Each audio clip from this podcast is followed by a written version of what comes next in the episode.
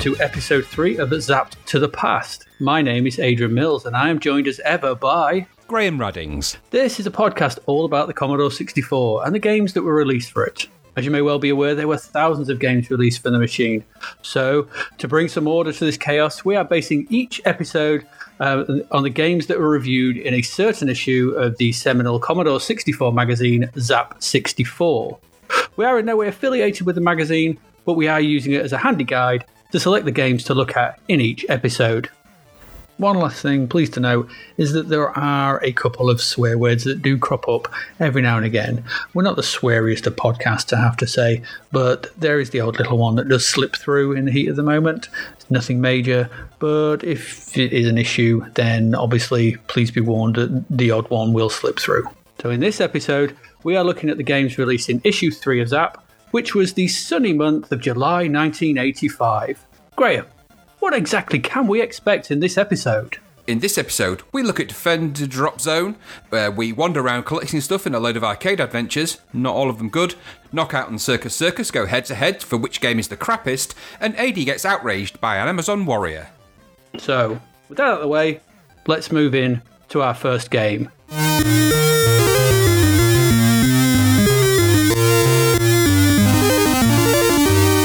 Which is the cover uh, game for this issue, which was Drop Zone. Okay, and Drop Zone. Um, what do we say about Drop Zone? It was a gold medal in this issue, uh, one of two, in fact, um, a rare occurrence um, in the in the magazine. Um, Drop Zone is well, it's it's Defender. Let's not beat around the bush. It's a version of Defender. Um, what it is, though, is a brilliant version of Defender. Um, this is uh, you know taking Defender and adding some bells and some whistles and some nicer visuals and, and everything that, that, that could be done to it, uh, keeping the speed, uh, keeping the responsiveness, um, and keeping everything that made uh, Defender great, and and somehow making this brilliant on the and run like a dream on the Commodore 64. You do you agree, Graham? I don't know. What do you think? Yes, I agree. It's Defender with a spaceman, um, with no doubt. And but it was it was fast. It was it, it's Defender, and I really like Defender. It's one of my favourite arcade games. Um, has been very ever since our very first one of the first games I ever played in the arcade. I think really properly. Um, it is super repetitive, but it's Defender, so it's just maniac crazy stuff going on, and you get that with the uh, with Drop Zone. I think it really captures that really well. In fact, if anything, I, I would argue it's perhaps a little bit more playable than the arcade because the arcade tended to have a little bit too much frantic stuff going on at once, and you could very quickly get overwhelmed. So yeah, I, I really liked it. I don't know that there's a lot to say about it though. That's the problem with Defender. It's it's a very simple game in its in its makings. Well, I think one of the things that Drop Zone did. I mean, if we could talk about the cover because this is the cover game. Um, after last last week's uh, cover, the uh, the uh, distressing Theatre Europe cover, The gory Um, masterpiece.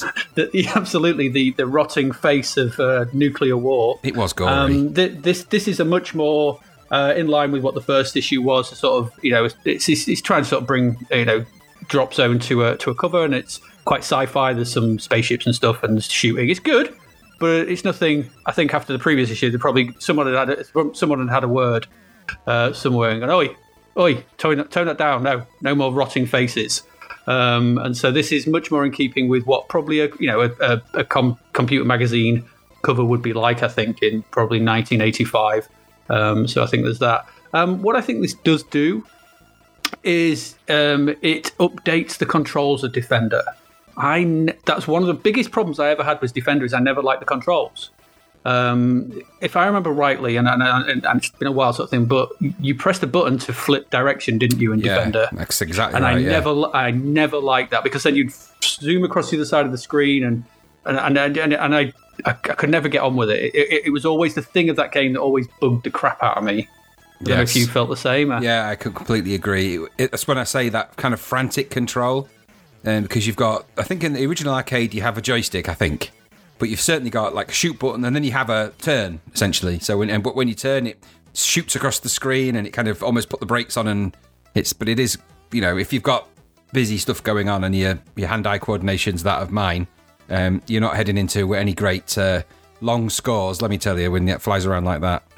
Yeah, because I think you had you had shoot. If it was the, the I think the stick only moved you up and down, so you had shoot, thrust, um, and and flip. I suppose was yeah three buttons if I remember rightly. And flip would you would you would stay where you were, but you would actually move across the screen because then the screen would change move with you. Yeah. This just gets away with that sort of thing by just keeping you pretty central. Yeah. Um, you're moving up and down and then moving this ground. Um, and, and I think that adds a lot to it. It makes this game feel much more controllable. It's still bloody hard. I mean, Hmm. let's not beat around the bush. You know, play, playing it. Um, what did you did you get very far um, in your Um, replay? Well, yes and no, because it's one of those games you never really feel like you're getting anywhere. And about that, I mean, it's just kind of you have to pick the people up, drop them in the little base. Um, you do that, and if once you've collected enough people, you move on to the next level where there's more enemies and more people to pick up, and it just does that forever. There's no change of variety. There's little night touches in here, um, and it felt it actually felt like a, a bit like a mishmash of um, of Jetpac, which was that old Ultimate C6, um, old Ultimate Spectrum game. So it had a sprite from Jetpac, but it had the the kind of the gameplay and the sprites from Defender.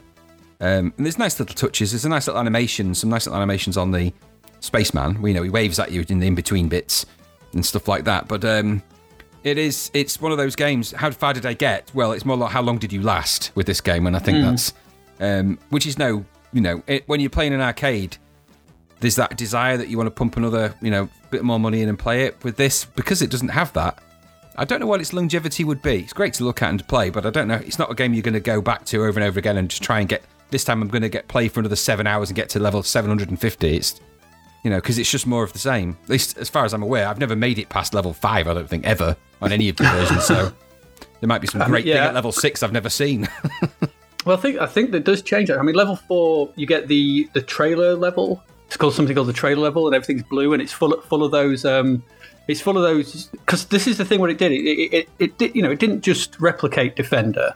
Um, it did add some new elements. There's, I mean, if you look at the review in Zap, there's nine enemies compared to the original six. Yeah. And one of those is that really annoying, like wiggly worm type Yeah. thing. Oh, God's sake. Um, so, for, for anyone that don't know, the, the point of the original Defender was that you know you were going across a landscape shooting aliens. You had little people lugging it across the bottom, and you had to protect them. Um, and if they got picked up by the by uh, landers, they would get turned into mutants, which would come homing in on you really fast. This changed it slightly in the fact that your your little guys—they're not little guys; they're little uh, blob, uh, the little sort of orbs, um, which does beg the question, sort of thing, because it, you're supposed to be picking up. I read the story, and you're you're supposed to be picking up uh, men in these. They're, they're supposed to be in those blue orbs that are rolling along the landscape, and you take them back to thing, which does beg the question: How big are you? Um, because yeah. you're you're Is it- massive. Is, is one big Uh, spaceman, right? I don't. I, I don't know. Is this some? Is this some freak of nature, or is this some massive sort of, something, or is it a spacecraft you create? I mean, it, you know, it's it's got a it's like a dash of Jetpac thrown in, um, Yeah, which I. I, I, I thought, you know, from a visual standpoint, if we talk about the visuals, I think the visuals are, are, are great Mm. uh, compared to what you know. Defender had that just a, a basic line for the landscape. It's got really nice sort of bitmap landscape Mm. scrolling at the bottom. Looks lovely, sort of thing. All the, all the everything moves so fast. It's so quick um, and so smooth. And like when we've talked about in the last few, I mean, the last couple of episodes about games not feeling responsive or feeling sluggish or feeling this because you know the 64 had a very you know relatively slowish processor. This just does away with that. It's like away with you. No, no. We're, this is this is some kind of souped up monstrosity. And and uh, Archer McLean, who made it, um, it was his first game released on the 64. He he originally made it for the um, Atari. Uh, was it the Atari 100, 400? One of them two. The XL. so. And and supposedly when when he said oh he's bringing it to the 64, people scoffed at him. They said "You'll never do it. And like about about five months later, there it was. Well, you see, there's the age old adage never challenge Archer McLean to do anything on a computer he's not familiar with because he's just going to do it and do it really well. And that seems to be a theme with Archer McLean throughout his whole programming life. Yeah, yeah, he does do um, several games down the line, which obviously we will probably all be looking at because Hmm. the, the guy was some kind of uh, you know programming ingenue. He was incredible, you Yes, know, I agree. and he did a ser- series of games across the eight bit machines that that. That Like like Drop Zone, they stand up. They stand up today because they're just you know really really well designed and programmed. Yeah. He was a bit a bit very very clever guy in that respect. Um, it's, it's you know, and this feels really inspired by the arcade game. We know it's inspired by Defender, but the way it looks as well, that the the really nice title screen. Um, you know, it's not got any music. Not that I was aware of. Not that I heard. No, I think it's, but no, you know, just the original or- Defender. no, it doesn't. Or, orally, it's quite simple sort of thing, but it has what it needs. It has Yeah. exactly what it needs. Um, I like the title screen, the way that drop zone, that second drop zone drops out of it. Some nice touches, the high score table. I like getting a rank. Yeah. for how high you got. That's nice. I think you know my high score was only twenty three thousand. I'm, I'm not. I'm, I'm you know um, uh, my, my Twitch gaming skills are. Are, are well past me, um, um, but I was happy with what I got. I got to the fourth level, which was that trailer level, and then like there was just loads of those blue wiggly worms, and Yes. um, yeah, it is. Uh, it's you know I think my notes are brilliant, fast, responsive. Just that's it. It's Yeah. it, it's it's it's a great great arcade. Not conversion because it's not. It's not Defender. You know for obviously you know legal reasons. Um, but it takes Defender and it makes it, you know, updates it because the Defender was what? When was, when was Defender? 1980, 81? yeah, it's quite an early arcade game. Yeah, 1981, I 70s, think. late 70s? Ni- 1981, I Yeah. think, around there. So this is four years later, and and and and looks it. I think it's a great Yeah. game. I don't know. Uh, I think it's brilliant. Uh, uh, you know, I enjoyed going back to it, and you know, one of those games where you're thinking, is it is it still going to be as good? Yeah, yeah, it is. Yeah, and it's funny. I mean, I um, I went to a, an arcade. We're going back some time now, and, and the original Defender was in there. Um, and I played it then. I got the same feeling that you do when you play a game that you you know you, it's, there's nothing really to dislike about it at all. And so Drop Zone is the same. It- you're right. It's not Defender. It is Defender in its sort of general idea, but there's nice little like extra touches that make it a bit different. Um, I think it's missing some of the sound power that um, the Williams arcade has, but then again, you, there's no Eugene Jarvis at this point on the C64. But at the Yeah. same time, you know that he is a unique individual and brought a unique kind of sound power to the games that he was part of. Um, And I think you would you would never have been able to replicate that, even with a SID chip at that time in that way, because arcades sound like they do with big speakers and amps and all the rest of the stuff they probably put in that. But other than that, you've got a very competent programmer doing a really elite job of a game that definitely deserved its gold medal, as far as I was concerned. It was just great and playable and instantly. And compared to some of these other games that we've played for this particular issue of the podcast, it's shining light. So let me tell you. Yeah, yeah. This starts on a on a very good high. It's a high. and I was it's a high high. Yeah, and I was very um very uh very happy to go back to it and find it was still just as good. So yeah, Drop Zone, massively yeah, excellent, excellent, good.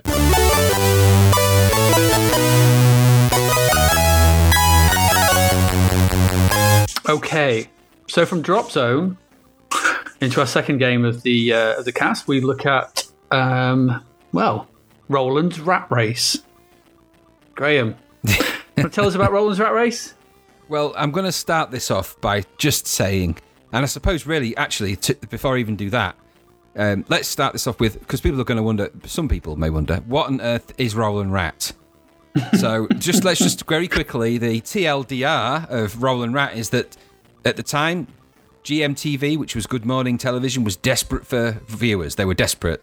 They simply were losing ground on the breakfast shows, and they brought in a um, I don't know if it's a puppet or a man dressed as a rat or both, but anyway, a character, a, a puppet-based version of character that um, I don't even know what he did on Good Morning Television. Actually, I guess he presented it in some way. I, am not a big advocate or follower of what Roland Rat did. I just know that it expanded this from what was essentially a guy in a rat suit to a guy in a gerbil suit to them going on wild adventures. And hey, presto, there's a video game made. Um, so the story is this is a TV personality of a type, right? Turned into a game. The, the, idea of the game is that you have to go through all the different sewers to collect all the various parts of, I think it's um, a recording or something. You have to get collect, I can't you have to collect now, but you have to collect all these parts so that you can get to the TV studios before the beginning of your show. And there's an, all these various different creatures and things in the sewers that are trying to prevent you do that. Um, and that was the game. So it's wandering around the underground sewers of London trying to collect things in order to be able to do your GMTV show. Um, so that's the premise.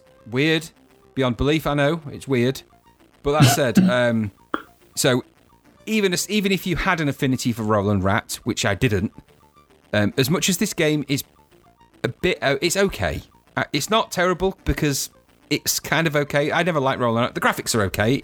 It's kind of medium resi, reasonably colourful. There's lots of wandering around tunnels to collect things and to do stuff. So it's a big old tunnel-based maze. Quite a jaunty soundtrack. Uh, it was fun-ish, but the screens kind of all look the same after a while. So you start to get because the the logic of the going in and out of the tunnels and going left and right, you can very quickly lose which direction you went in from the tunnel in, and it just gets a bit bit much after a while. So I I didn't feel like it had a lot of longevity with me, and I still to this day do not understand the humour of Roland Rat. So which means that any jokes that were in there completely bypassed me because I, I was never part of the joke to begin with. So, you know, um, I was never a rat fan, is what I believe they were called, rat fans. Well, what about you? We, I mean, uh, we were. I, I, I was. I was indeed a rat fan. um, back in uh, 1985, uh, it was not GMT, it was TVAM. Oh, ah, yeah, um, it was yeah, one of those things. yeah, it's the early one sort of thing. But yeah, TVAM were on the thing, and along came this very creature that saved them. Um, and this is, um, I'm not going to say it's a great game, but yeah, I was, uh, I had a certain affinity for Roland Rat. I, I, um, I, I, did enjoy the, the TV show with uh, Kevin the Gerbil and, and Errol. I can't remember what Errol was. Um, Errol the hamster. I think. It, I think it was a hamster. Yeah, yeah. Um, probably. Um, and it was a, a, bizarre sort of weird kids TV program that was yeah that that, that was then transformed into some strangely dull sewer adventure, mm. which which was like kind of you know. And it, um, it, it is what it is.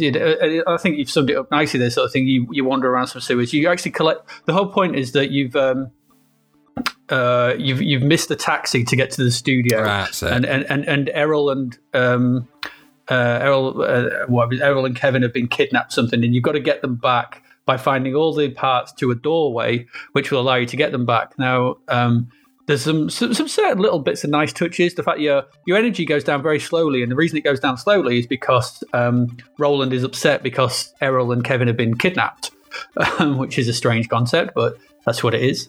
Um, you, I think you're right. It is very very easy to get turned around. There's two levels to the sewer. Did you get down to the bottom level? Uh, I didn't make it that far. I have to say, I didn't. No, you find you find it. You, you find a manhole cover and you go down a manhole and there's a, there's a lower a whole lower level which is just as confusing but what there is on the lower level um, is a, a, a, subway train that goes across the bottom of the tracks um, and one of the things just to mention sort of thing uh, for some reason that I this may have come from the show I don't, I don't remember Roland is armed with a glue gun yeah, that's right. Um, I knew. I thought. I wonder what he was firing. It is glue, isn't it? It is glue. Yeah. I mean, it could be mistaken for anything really, but it is glue, and it does. And you are chased. Basically, the only enemies that chase you, sort of thing, are these day glow day glow shoes um, that wander around the sewers for some strange reason.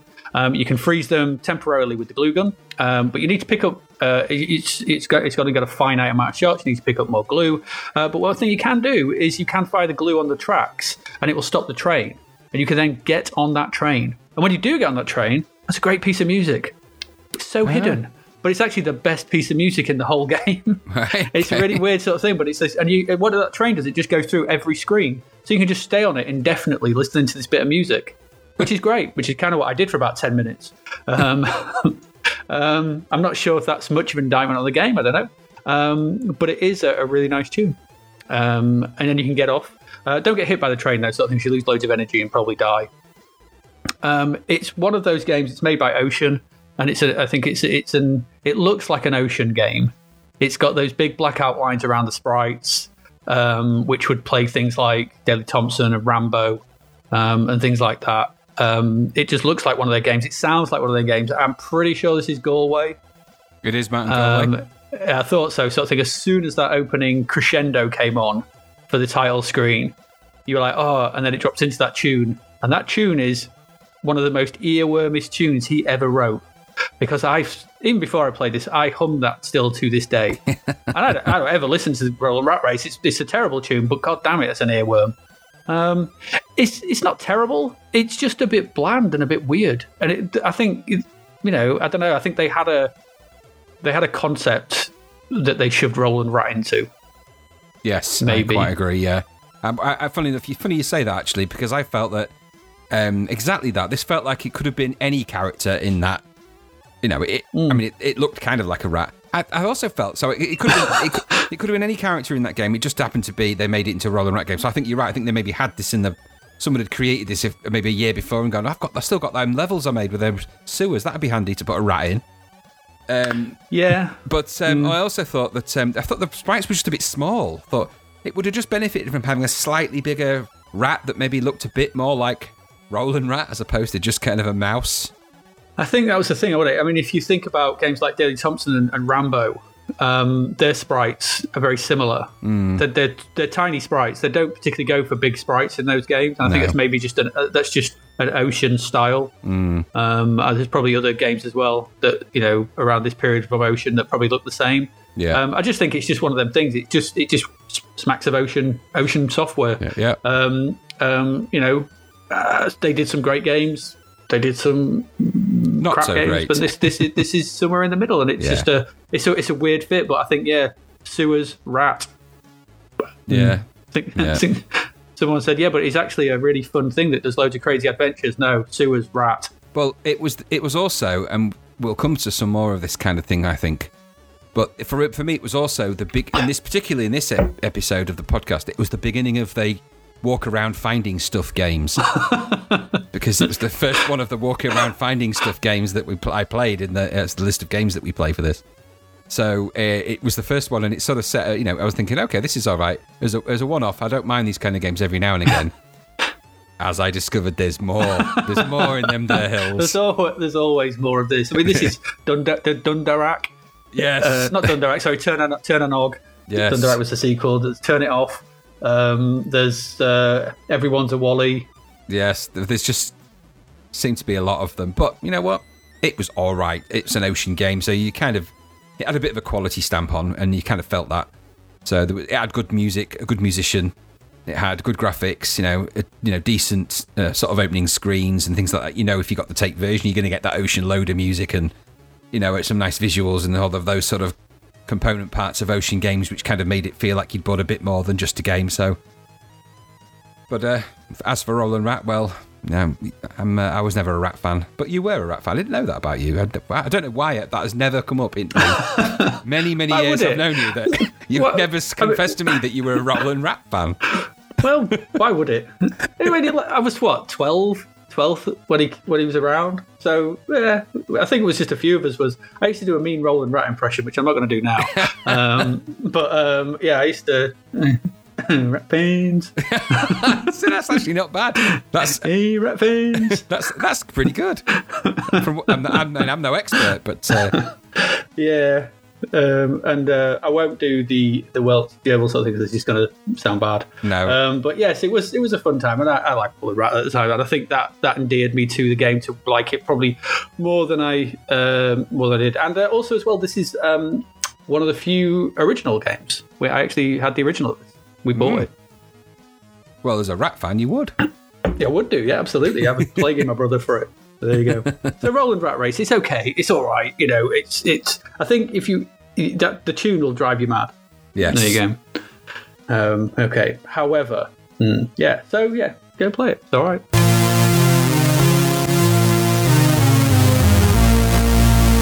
Okay. Um, onwards and downwards. I Rapid, hope you'll rapid agree. decline. This is like from yeah. This is such a fast slide down from the brilliant to the mediocre to the oh my crap. Um, so the next game we're looking at is a title I'd never heard of this. Uh, this was all new to me. Um, it was I look forward to it because it got a tacky in the magazine. It is uh, Cyphoid Cyphoid Nine. That's correct. Cyphoid 9. So, um, uh, okay, Cyphoid 9 is some. Uh, uh, do you remember the uh, the into the screen shooting level in Beachhead where the planes were coming at you and you had to raise your gun up and shoot them um, and, and knock them out, sort of thing? And that was a really nice, you know, shooting World War II planes and thought, and that was quite nice. It controlled well and everything like that. Now imagine that, but crap, uh, and in a sci-fi setting um, because that's Cyphoid 9. Um, now, the first thing that will hit you with this game, sort of thing, um, is the title screen. When that title screen came up, I was like, "That's all right. That looks quite nice. There's some nice bitmap imagery. It's, this is not too bad. There's some spaceships flying around." I was like, That's, uh, "Presentationally, this is okay." Then I started the game, and then it started scrolling.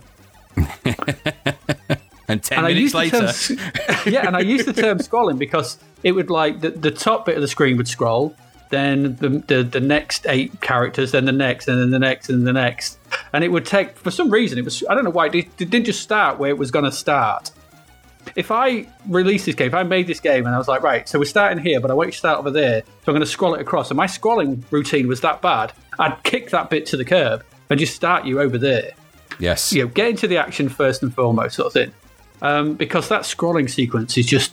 Um, I mean, that, that's my notes. It just says, "Oh no, that's scrolling." No, that's my notes. that shouldn't be. Mine says that. Mine says that's scrolling. Uh, that's like that shouldn't be. no, it should not be. No. Uh, so this is. Uh, I mean, oh God, it's a single screen wave based shooter. Um, the, the, the visuals are not terrible. You know, some nice, you know, nice chunky thing, but it's just dull as crap. Uh, it's you know, you move a cursor around, you try and shoot. Every now and again, one of your bullets will hit a, a, a spacecraft to do some kind of strange explosion, and then a bigger craft will come on, which you try and destroy. If you destroy it, it scrolls again. the guy was obviously proud of his scrolling routine, so it scrolls back to where you started. No, fade to black, fade back up. Just Anything. don't do that scrolling. Yeah. so then you start shooting again. The so exactly the same. Um, and then if you don't manage to kill the big ship that comes up at the end, the Earth gets blown up in the distance. That was it. I was, and, and then I, I, I turned it off. Yes, and I think you did the right thing. Um, I was initially elevated with hope um, when I first saw the opening screen, albeit that it is basically they just redrawn the mothership from Battlestar Galactica, the original series of Battlestar Galactica, because it's just that mothership, so which looks kind of like. Um, like uh, sort of, I had to describe like two domes upside down on each other, a bit like a um, um, oh, I can't remember. There's a little dessert that they look like, but anyway, it doesn't matter. So they, they ripped, basically ripped the graphics from Battlestar Galactica. Okay, fair play. That happens in these things. Then the scrolling began, um, and there was two things that happened at that exact exact moment for me. One was, a- I think I must have got a look of horror. Now I've programmed that Commodore 64. It has a chip in it with settings specifically for scrolling. Smooth scrolling has an address on its graphic chip for that purpose. So why this chap didn't either utilize that or whatever, but I don't I don't know. But anyway, so it, the, the, there was these kind of weird graphics at the bottom, kind of medium res moon graphics. Hmm. So once that had finished scrolling for ten minutes, the game began, and then it was just shooting what indistinguishable blocks of things that were supposed to be spaceships. They look kind of like brown paper aeroplanes. So they were kind of floating about, and some of them really stupidly fast. So you just spent a lot of time trying to shoot that one at the end, a bit like a super fast space invader. Um, and then, like you say, you got onto the next level, which was just shooting one of the motherships, which had somehow shrunk in size from its enormity to something that was about the same size as a Commodore 64 sprite, handily enough, one sprite big. Um, and then, so once you blew that up, it was just more of the same. And then I switched it off because I, I couldn't bear to see that scrolling again. Um, it held no interest for me. It's not like it even had a radar or anything useful on it, or it was just rubbish. Um, and it, it actually, I thought, I thought the title sounded a bit like a hemorrhoid cream. So, you know, uh, who's gonna, you know, I've got a right case of the xiphoids. So um, I just thought it was Nine of them, in fact. nine xiphoids too many for me. It's like a doctor counting them. You got one xiphoid, two xiphoid, three xiphoid. Oh, there's nine up there. Well, it's supposed to be perspective based shooting, but it wasn't even that. Because the spaceships never really got anywhere near you. They just kind of stayed about the same distance away. But their bullets Yeah. didn't. Their bullets kind of zoomed towards you periodically. There was, and for some reason, they had the letter A on some of them. I'm still not exactly sure why, but anyway, um, I uh, didn't hang around too long to find out. I thought someone had taken all that time to redraw the mothership from Battlestar Galactica, only to place it in a really rubbish game. And I imagine that's not a happy chap at the end of that process. So it was Is a it like two two walnut whips? yeah, essentially, yeah, it's the best. I mean, you could, you could Google Battlestar Galactica mothership, and you're going to see exactly that, and then you'll know what I'm talking about. But it's the, it is one. No, um, and I think the, the probably the little spaceships that came out of the Battlestar, uh, sorry, it came out of the mothership, were probably meant to look a bit like enemy fighters, although they actually in, unintentionally look like the the fighters of the actual Battlestar Galactica. So they look a bit more like those. So just somebody was very confused about the Battlestar Galactica references, and I was just fair, we- I'm not going to knock it for nicking stuff. I mean, we've just praised a game that's essentially Defender. no, it's not. Um, not uh, it's not that it nicked but- it that bothered me. It was just just use them well. Yeah, it didn't use them well. It didn't use anything well. It's just a, a really boring, you know, pointless thing. That, that- Yes. that, yeah, that sort of thing needs to be fast, responsive, snappy, you know, quick moving. Yeah, And this, and unfortunately, this none of those words apply to this. not one of them. I'd have been Not not a single one. horrified if I'd have paid money for that and loaded it. Horrified. That'd have been going straight back telling them it wouldn't load. Be- that's where that would be going straight back. I, it wouldn't load. I don't know why. Something wrong with it. Yeah, it's a, it's a bad one. It's it, it deserved that tacky. It's it. No. you know, it, it. We've looked at three games there, sort of thing. One is that you know, all programmed around the same time on the same machine, and ugh, yeah, Cyphoid Nine is Typhoid Mary. Dreadful, awful game. So yeah, we're, that's a. I think was. I think so far we're in we're in cahoots with Zap. Yes, actually, yes, we are. We're, we're, Uh, we're in agreement. Yes, we Yeah. are. So This is brilliant, good. mediocre, awful turd. Yeah, tacky is right. In fact, I, would, I wouldn't even Yeah. go as far as tacky. It was just awful. Mm, yeah, it's a bad game. Yes. Um, sorry if you made that. You listen to this.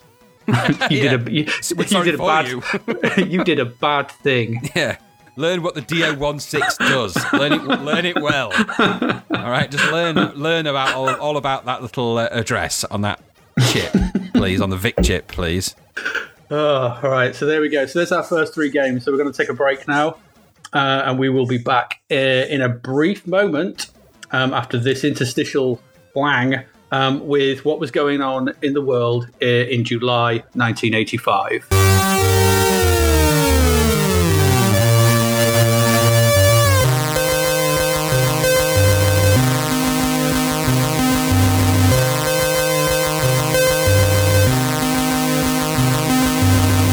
Okay, and welcome back. Um, so, what we're doing now, yes, we're looking at some things that were going around in the world, uh, not going around, going on in the world uh, in July 1985. Um, actually, it's not the world, it's UK. We're, we're UK based, and this is for the UK. I keep saying the world, but well, it's the It- UK. it's sort of part of it stretches to the bit of the world. Well, actually, yeah, some of it will, um, and some of it does, sort of thing. The, the first first one I thought is, you know, worthy of a mention was uh, here in the UK. Thirteen-year-old Ruth Lawrence achieved a first in math or mathematics at the University of Oxford, becoming the youngest British person ever to earn a first-class degree and the youngest known graduate at the university. Thirteen. Fuck my life. Jesus, 13. thirteen. She got a degree at 13. A first-class degree in mathematics at Oxford. I wonder what she's doing now. Don't know. Probably TikToking. and earning money on. OnlyFans. TikToking, TikToking wild math. That's amazing. What, a, what an achievement, though. uh, And that's Yeah. also, yeah, that's, I mean, that is, for, to be 13 and to be able to even think at that and be able to process things at that level. I mean, um, my eldest is doing mathematics degree and mathematics and physics, and, and it's just an alien language what he's doing. I don't understand it at all, and never will. Um, No. So to do that at 13 is just mad. What was Yeah, I that- remember what someone showing me- 13? What, when you were 13, what was the most complex mathematics or the complex thing you did? Was you, Uh, do I need, do, can I say that on air? Well, I suspect he wasn't. He wasn't, he wasn't worrying about your exams from your first class honours degree. No, I suppose the most complex thing I was doing at the age of 13 was trying to navigate the uh, sewers in Roland's Rat Race. Mapping as you went, right? yeah, absolutely. Oh, look at that. Oh, yeah. No, uh, no. I, 13, what was that? Year, what was I? Uh, year, year, what is it now? Year nine, year eight, year eight, I guess. Yeah. Uh, it was third year, third year for us. Um, I was proud about playing football, playing on a Commodore 64, Yeah. wondering when where the Exploding Fist was going to come out. Yeah. Probably it. 13. Incredible. I thought it was worth a mention because, like, whew, you know, amazing. Do you know? I think around Thinking that with- time I was painting uh, Citadel miniatures and those miniatures at that time. I think. Which You have just, too many of them.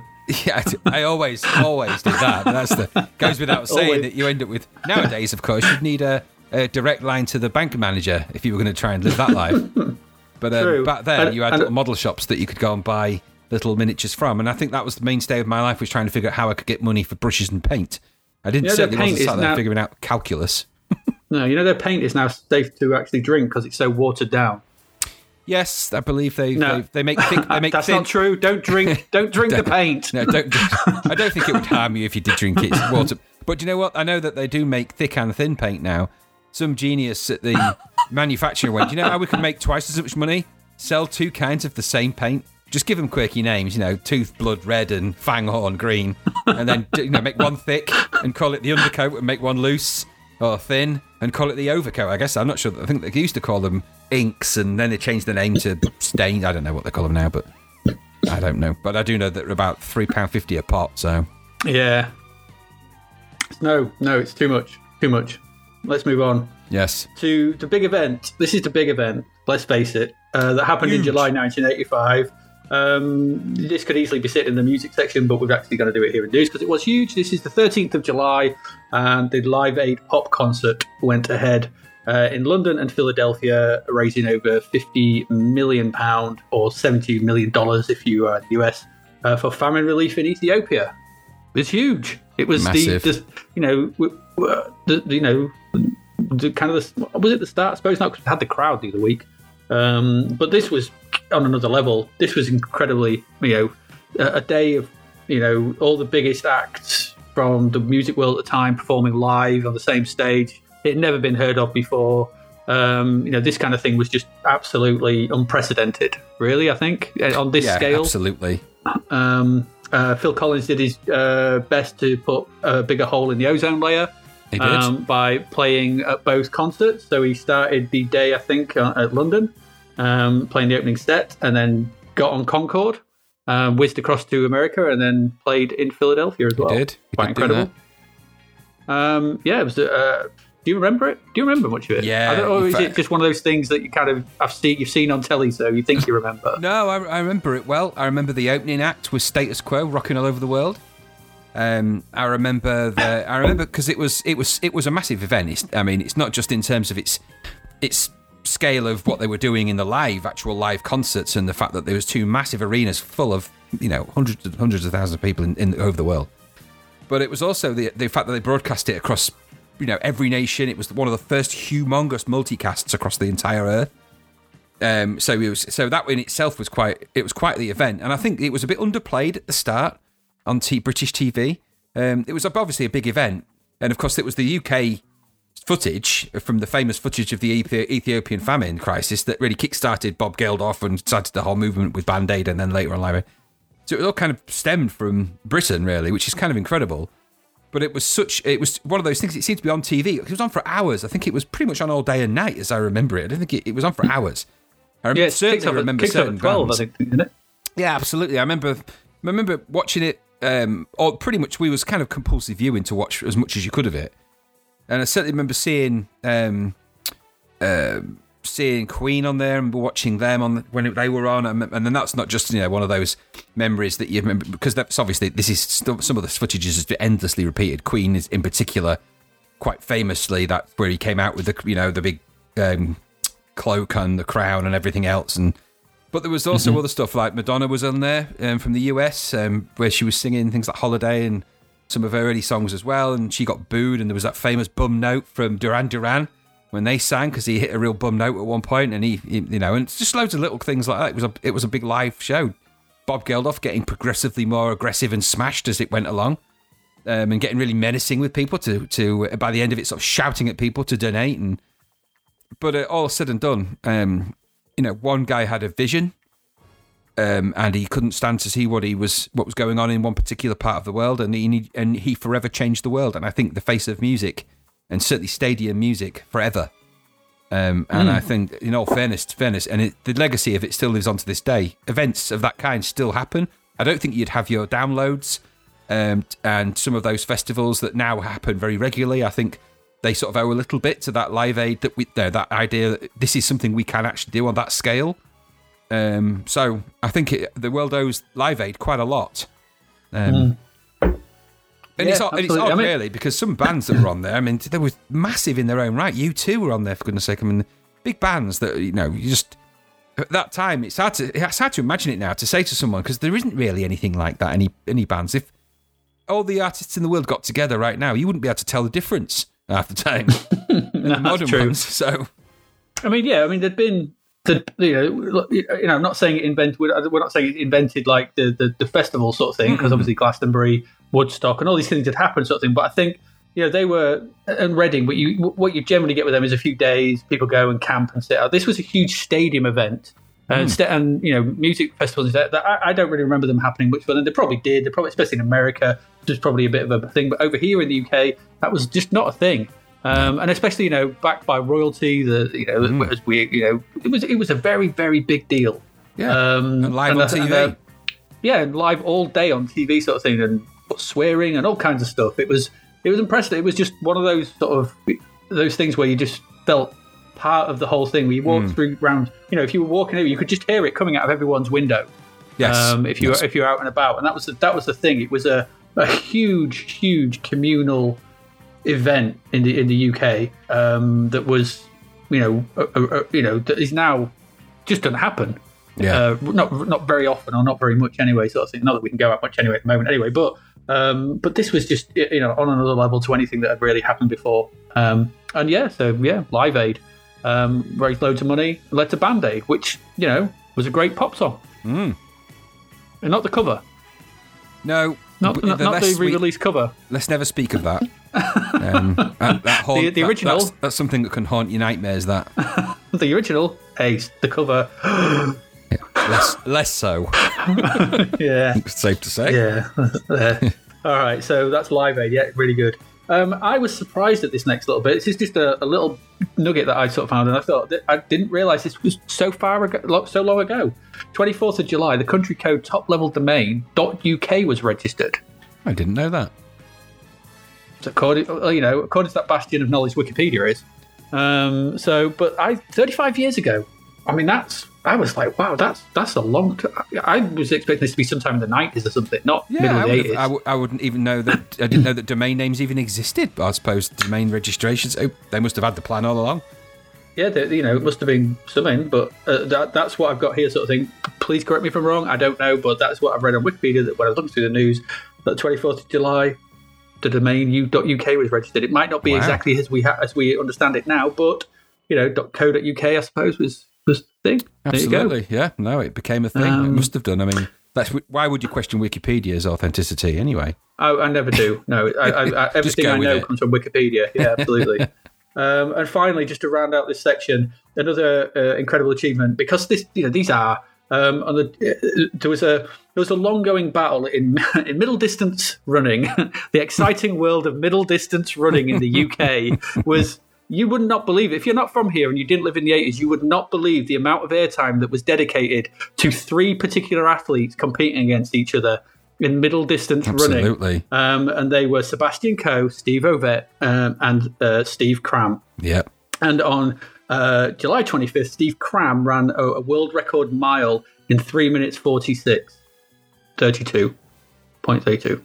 So running a mile in less than four minutes, incredible. Running a mile in three, three and three quarter minutes is, is a staggering achievement, sort of thing. But I wanted to mention this because it's the weird world of the 1980s where so much you know newspaper space, so much TV space was given over to this this this kind of competition between these hmm. three athletes.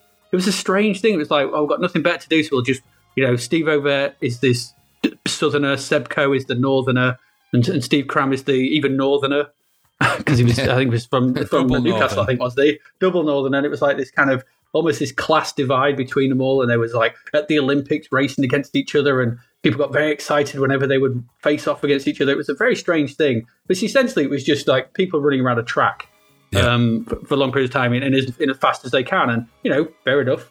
I can't do it. I never could. Um, so I'm not knocking the achievement, but you know, it's just just running. Yeah. Well, we were a little bit of a we were a country obsessed, weren't we? Really? I mean, it wasn't. Yeah. It's around this time, isn't it, or somewhere in this part where Chariots of Fire was around. And Uh, so- 1981. Yeah, so, was so we'd had a film. A fi- we, in not, in not, we weren't just pleased with our runners. We made films about old runners, uh, and all about you know. And there's that great, famous Vangelis soundtrack, and uh, for some reason it captures people. The kind of this kind of Yeah. um, you know th- medium to long thing- distance. It's the it's the Roger Bannister thing, isn't it? Because Roger Bannister was English first first sub four minute mile Yeah. uh, run sort of thing. So we, we kind of, you know, in the UK, we, we we pride ourselves on these great achievements. And do you know what? I Um, mean, Yeah, it's it's and fair play. it's an, it's an amazing time, really. I mean, the, the current world record is three minutes 43, 13. So it, as much as that's three seconds faster, which in, in running terms is you know a lot. Three seconds in all that time is you know it shows you how, what an achievement Steve Crams really was. I mean, yeah. I mean, a mile in, in under four minutes is great, but a mile in under three minutes and forty-five, would, you know, it's just astonishing that somebody can run like that. It blows my mind, really, and um, I'm I'm not able to run at that kind of speed in any way, shape, or form, and never will be. I'm, I'm built for comfort, not for speed. but oh, I got a um, lot of comfort. I got a lot of comfort to give. I got I got way more than three minutes forty three to the comfort. Let me tell you. But it's, um, that's uh, that current world record, by the way, is um, Hicham El Garo or Garouge. I'm not sure how you say the surname, and I'm not going to say any more variants of it. But that's also the same person who's got the 1500 meter record as well at uh, three minutes 26, uh, which is actually I think the- faster than my time on the computer version. When I Yeah, was waggling probably. the joysticks, how did he do that? don't know. Don't know. I just don't know. Just incredible feats of athletic ability there. Yeah. You know, can't, can't we, we really because we weren't great at you know we had Allan Wells in in the short sprint, but he wasn't great. Uh, but we had we had this these three runners at middle distance, and, and they were world beaters. And we were obviously because they were world beaters, that was it. The whole country was you know middle distance running Yeah. obsessed. Well, we still we're still a bit like it. We've got Mo Farah now. That's true. Yeah, Got Mo Sir Farah. So, Sir sorry, Mo yes, Farah. Sir Mo Farah. So we've got there's like is the next generation. It's the middle distance runners. The next generation. That's got to be the lamest TV show ever devised. His, But, uh, um, his, his brother, by the way, uh, cuts cuts lawns. Flymo, Sir Fly Mower. Flymo, the Flymo Farah does it in really tight trousers. Yeah, me. Good luck. Don't get any better. He's here all week. He won't, he won't go. It's a shame. It's a shame. We He won't go. Someone call somebody. and okay, so clever, clever thirteen-year-olds, amazing pop concerts. .uk was registered before I knew it, and people are running very fast. There's your uh, roundup of what was going on in the, in the UK in July 1985. I hope it was worth it.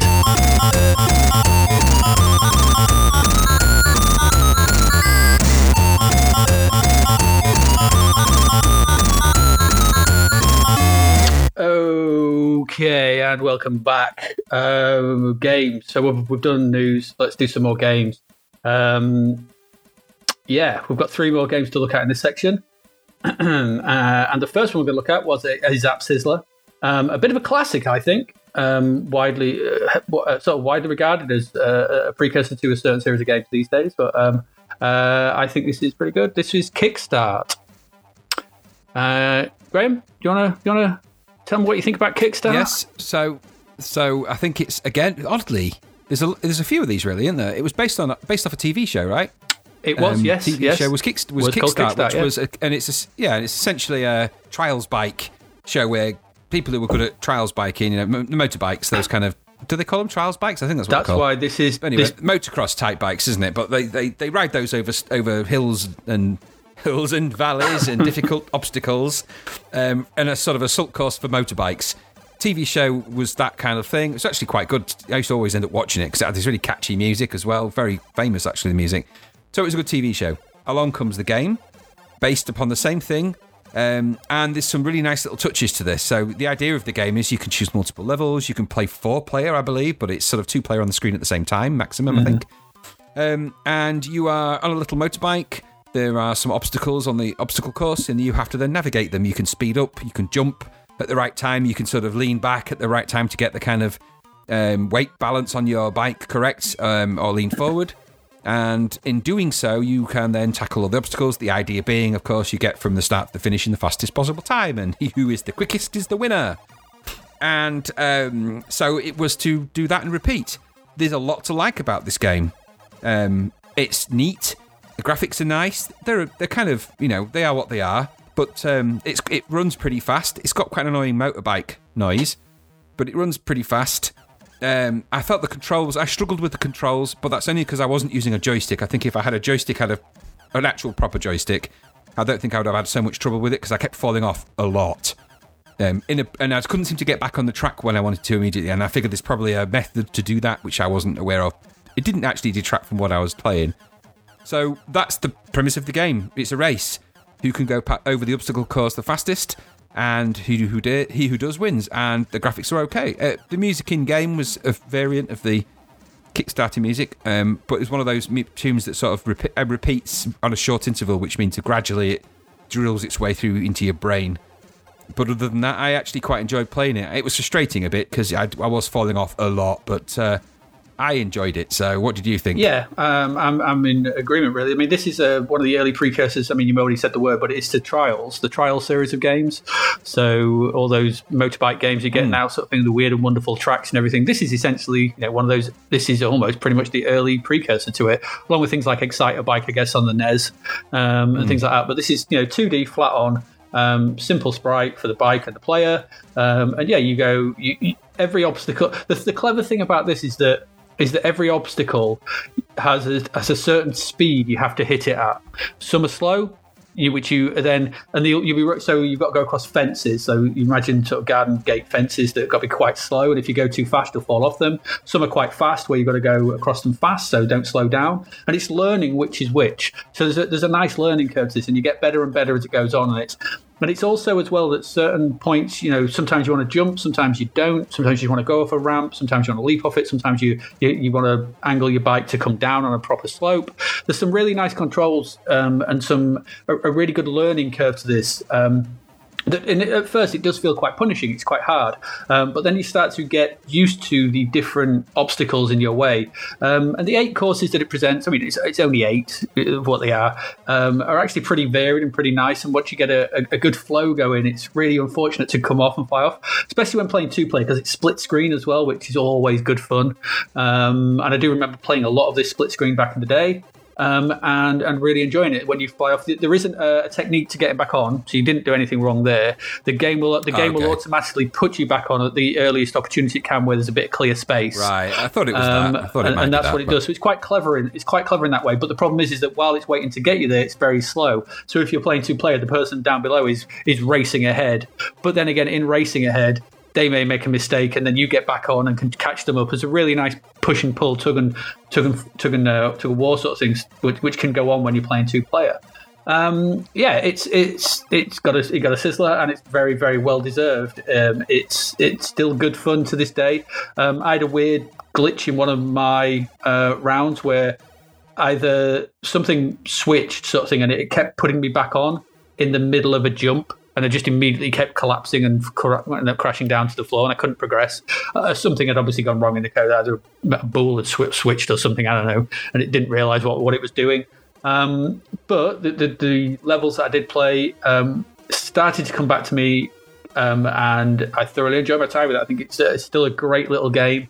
Um, it is superseded by its superior sequel, um, yes. which comes along sometime later. Kikstart Two is an all-out classic um, with uh, with actually with it came with a construction kit if I remember rightly. We could build your own levels if, That's I, if right, I remember yeah, rightly. Did. This didn't sort of thing, and so it's, it's, it's, a little bit more limited, but as a you know almost as a proof of concept. Um, and I do believe as well was this.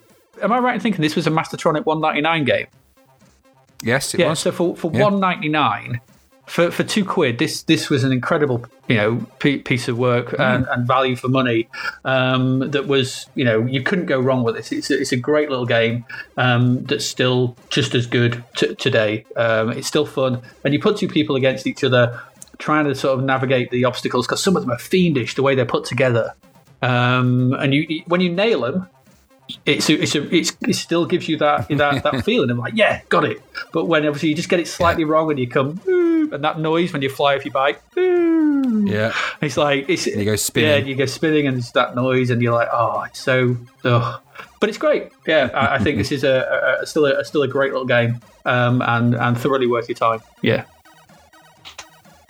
Anything to add to my boolean no, spiel? um, I think like you say I think um, like you say, this was like a it's a very very early version of of, of that of that kind of game, but it isn't the formula didn't really change. In all fairness, and even in those really modern, fancy 3D ones, um, the format hasn't really changed. In fact, if anything, they're a bit sillier. This did have this did adhere to the logic of the TV show, Mm. so it, it did keep it as a race. It didn't because that go that new one goes kind of crazy, Yes. um, and it's fun, but it does go a bit wild. Whereas this one, you are still it's still recognisable as kind of a variant of the TV show, and you're on a trials bike. And I, I, yeah, Yeah. I remember playing this with more than you know with with two or three people. In fact, I remember playing it with you. Yeah, I think we did. and and playing it yeah many many many times. And it was always one of those go to games if you had a few people around, kind of a party game as well. And there weren't many of those around at the time. No, no, that worked and were fun. No, and, uh, it was either it, kick, Kikstart versus Mule. you, kick, kick, kick, Kikstart's going to win that battle every time. yeah, time. absolutely. Yeah, this is this is a good good game, and, and I think you're right. Um, yeah, your obstacles, you got you know little bumps, you got fences, you got double decker buses to jump over, you got like ramps, jumps, uh, hedges to fly across. Well, there's loads. There's quite a few. It's quite varied. It's good, you know. And it's it's and Yes. the good thing about it, sort of thing as well, which I thought was quite clever, is that although the graphics are simple, they they communicate what they are really well. Really easily, so you're not sort of at- a disadvantage trying to figure out what the hell it is. Tires look like tires, the fences look like fences, even though they're really simple. Um, you know, they're just essentially, oh yeah, I know that that's that, and I think it, that kind of affordance, that kind of like easy readability of the, of the visual information on screen, um, lends itself to to actually you, know, you can get some really quick good times on this. You could you could feel yourself getting more skilled at it, and that's yeah, and I think yes. that's quite quite unusual. It didn't, it, yeah, and it always felt fair. I think that was the other thing. It was your Yes, fault if you cocked up, yours, not the game's. Yes. Um, Yes. And I think that's that's quite quite an unusual thing for back then. Is this a Shaun Southern game? I think it was, wasn't it? Uh, well, Kikstart 2 definitely was. So I'm pretty sure um, this was. so Cosmic I, I, I feel reasonably sure that it was. Trailblazer, Cosmic Causeway. Yeah. Yeah. So the guy was the guy again, another talented programmer, very very talented. much so. Yeah, this is good. So yeah, Kikstart we like. Zapped to the Past. Thumbs up. Yeah, Yes, it gets a, a double thumbs up. does. Yes.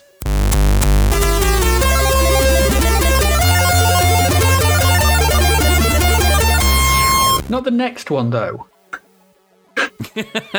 no, No, not, not the all. next one. The next one, so we're going to look at is another another game. We're, we're going. We're sticking with the letter K, um, and that's all it's got in common. Um, because the next one is Knockout. Uh, is this Alligata? Did Alligata make this? I don't know. Yes. It is. So Knockout. Okay, it's a boxing game. Okay, in the style of the late, a game that will come out later and be much much better, which is Barry McGuigan's boxing. Um, but this is Knockout. So this is a side-on uh, boxing game where you are trying to box, and it's awful. I don't know where to go with this one because it's boxing, so it's not it's not your Frank Bruno, it's not your Mike Tyson's Punch Out viewpoint. It's side on, so there's two so your classic sort of beat 'em up viewpoint. Two two characters in a ring, they go up to each other, um, and I only played against the computer and found it almost impossible. Even though I put the computer down to the weakest strength, crappiest everything, they just knock me out constantly. Um, but that wasn't so bad. I mean, okay, I got knocked out. I'll retry. The problem is what happens when you when it when it when you get knocked out, and the amount of time that that scrolling message goes across the top.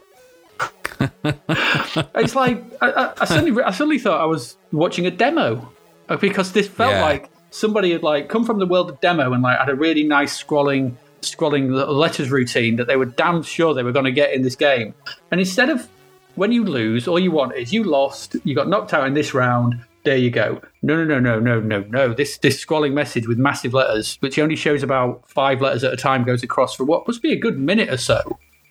Um, And just uh, I couldn't, I couldn't. And then I tried to box again, got immediately knocked out. Had to wait, turned off. I don't know. Yeah. This garbage. Yeah, you, you're not going to wait to get woken up, are you, in this game? No. You know, you, you're not going to want to come back for any of the rounds. You know, if you get knocked down by the, the, the invincible bad guy in this game, it's actually sweet relief because you think, right now I can switch it off. Um, it was crap. U- utter crap. Really badly drawn sprites. Um, it looked to me like it was unfinished, I have to say, a bit like an unfinished code experiment in places. I mean, I've, I've like I've, I've programmed stuff on the Commodore 64 for many years, so there's little things that, that give away things that are in there.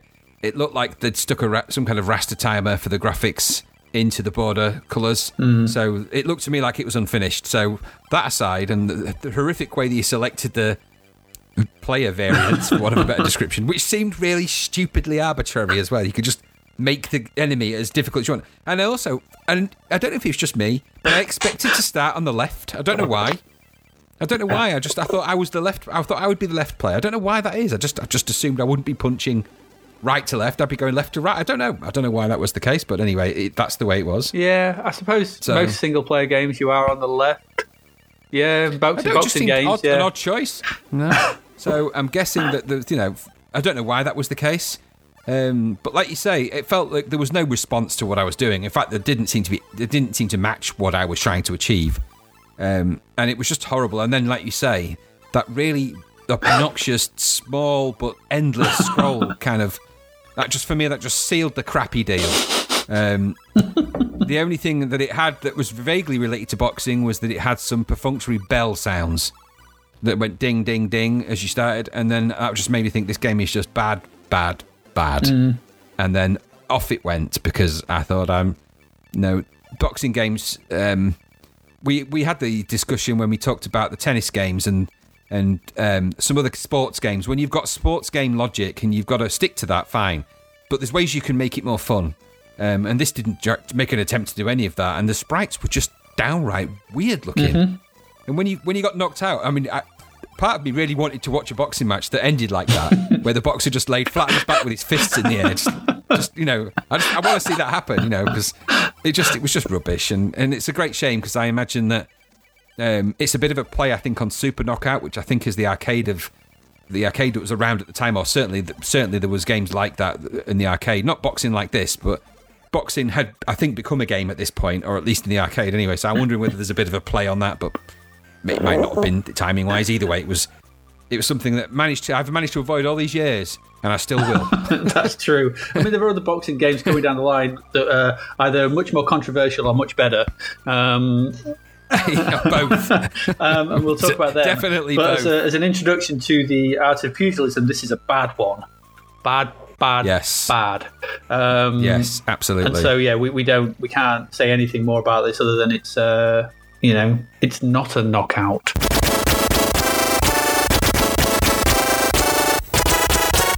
All right, let's move on from that garbage um, to well, this I don't know. I don't know. I'm I'm interested to see what you thought about this one. Um, where our next game and our last, our last uh, game in this section is Chicken Chase um, from Firebird, I believe. Um, yes. What did you make of it? Well, for funsies, um, I didn't actually because we actually got the wrong Yeah, one in did. the original download. so I never actually played played the original one. The one it was actually the game in Zap. And the reason I did that is because I wanted to see if um, that way we'd have two chicken chases. Oh, no. One which was one which was utterly crap monstrosity with really bad graphics that was unplayable and you could hide really rubbish and was awful. And the, your version was right. Okay. Um, well, the, the version that's in, in Zap, because yeah, that one that I, I gave you was called Chicken Chase. It did call that. The, the reason why sort of thing is in my in my list of files, the Chicken Chase that we had spells chicken with an with two eyes, so C H I C K I N. How many was I supposed to know? it's just ridiculous. Chicken. Finger chick- chicken, chicken. finger chicken, looking good. I don't know. Anyway, Chicken Chase, the one in Zap. Um, Uh, so it's bright, colourful graphics. It essentially, it's a single screen peck 'em up. Um, is that a genre? it is now. Um, and uh, my first comment in there is that basically what it is is so you play uh, a, a hen, um, and uh, you, as far as I can make out, you don't actually chase any chickens. Um, what happens is is that the the the cockerel. No, sorry, no, you play the hen. Sorry, you play the cockerel. So I, th- I think the, the hen comes out and lays an egg on, on, on the on these shells at the back, and you have to protect that egg from. Um, random hedgehogs and rats who wander into the wander into the coop and, and try and get the egg. And to, to stop them doing that, you have to peck them. So it's a peck 'em up. Um, so that that's what it is. Um, I'm, I, and then if you survive it long enough, I managed to do it. I, and this is the bit I couldn't quite grasp, sort of thing, because what happens is the first time I did it, I, I, I was getting menaced by a hedgehog. So I managed to peck this hedgehog off screen a few times, and then the, the egg hatched. um, and that was fine. Uh, and then I'm not something happened, and then the the uh, the the hen came out and hit me over the head with a rolling pin. Um, then went and laid another egg, and then unfortunately the rat got it um, in this this occasion because I was too busy trying to peck a worm that had appeared. Um, and then she came out and hit with a rolling pin again. At that point, I turned it off um, because I was fed up with it. It was it wasn't very good. I, my first comment in here is is, is that uh, I bet somewhere in the marketing the term henpecked was said with much hilarity. um, because that's what it feels like. And I put like the game is badly named, and in fact, henpecked would have been a better title. Um, because at least then it, it, it fits the game because you don't chase any chickens. Well, yeah. I mean, if they don't have henpecked in there, I'm, I would worry that some of the marketing material would be players control a cock. Um, who is making sure that their wife delivers an egg? Yeah, because there's, I know, I know, a chicken chase is. Uh, I, I, believe I'm not. I don't rear chicken, so tell I might get this wrong. Something, but it's a chicken chase like the the the run. What they have is that is, is that called a chase? Um, where they go out and they run around and sort of thing. Is that called a chase? I'm not sure. I, I, I don't. I don't know. For some reason, keeper. that brings a bell in my head. You spend the entire time in the coop, so you're not in the chase. chicken coop would have been better. this is bad. Someone should have had a word. Yes. Uh, but um, chunky sprites, awful sounds, bad game. You never chase a chicken. Yeah. Um, that's my no. comments. No, no. So no. it's it's not great, and you know I think Zap were a bit uh, lenient on it, sort of thing, much more lenient than than I would have been because um, I don't know. Yeah, it didn't look great. I mean, I didn't play it. Um, it didn't look great, and I read the review. Obviously, read the review in Zap. Didn't think much to what they said.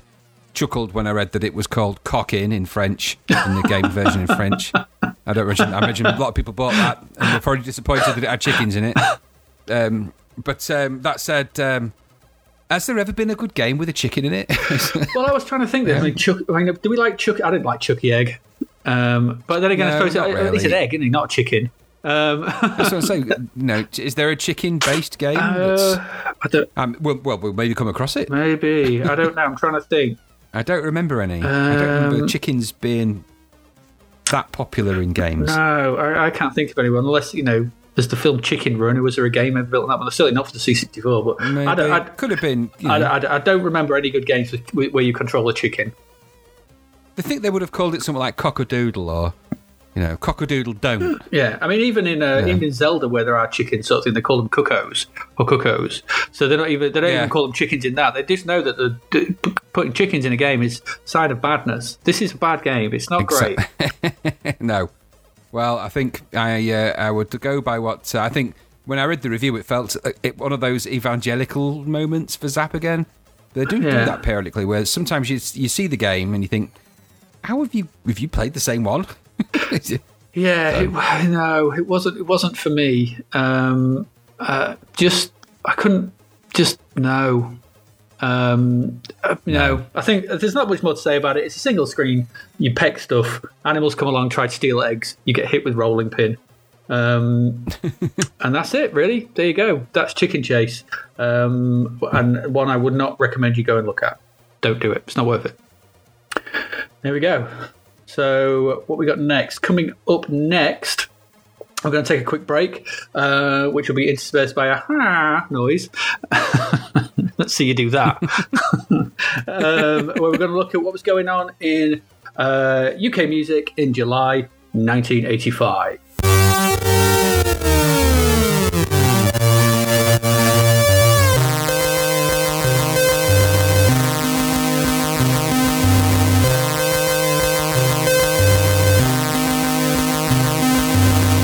Right. So welcome back, welcome back, welcome back, welcome back. This is 1985 music uh, in July 1985.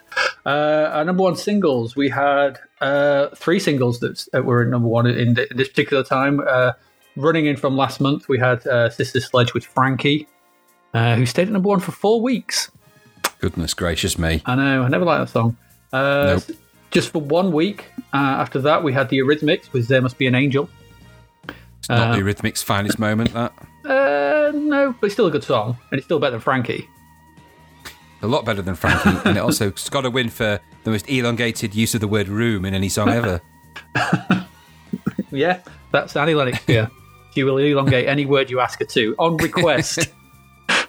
Just don't. When she goes into a hotel, it must take ages. Annie, can you say door really longly? door. Thanks, Annie.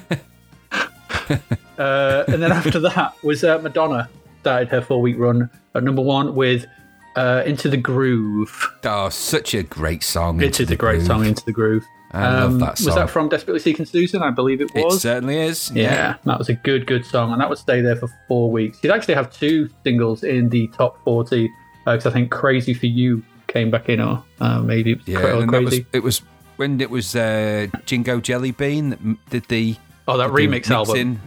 Yeah, and I think that's Yeah. where some of these became really popular. So Yeah, very great, much so. proper old school. Um, I say old school now, of course, but just proper and sort of great for the clubs and stuff like that at the time. Really popular. Mm. Really, really. That's the reason why it was number one for so long. Indeed. Uh, albums. Uh, most of the month, uh, the number one album was Born in the USA by Bruce Springsteen, obviously. Um, and that was number one uh, for a number of weeks, sort of thing, but it was its 60th week. Up to its 60, it dropped after its 60th week in the charts.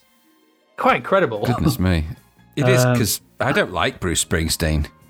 But you no, know but but that album is a you know is a it's a, there's a lot to that album, and I think it, Landmark, it, yeah, landmark album. I think mid '80s because it's not about how great the USA is, despite them using that type song um, in you know in Trump rallies and everything like that. That song is No. not a, a you know a hymn to the greatness of America. It's really not. No, not. it is not. Um, but it was knocked off by um, another big old album from that uh, period, which was Dire Straits' "Brothers in Arms." Oh, good album, Brothers in Arms.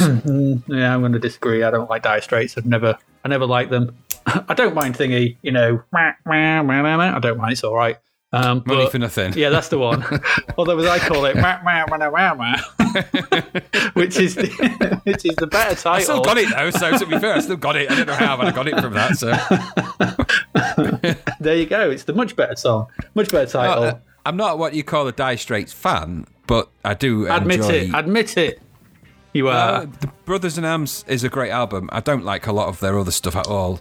no. But to be fair, Mark Knopfler's soundtrack for The Princess Bride is very good. So Uh, So, yes, yeah, it saying. is. Yes, um, it's yeah, yeah. I mean, I not a Dire Straits. A bit too. It's just a bit too MOR for me.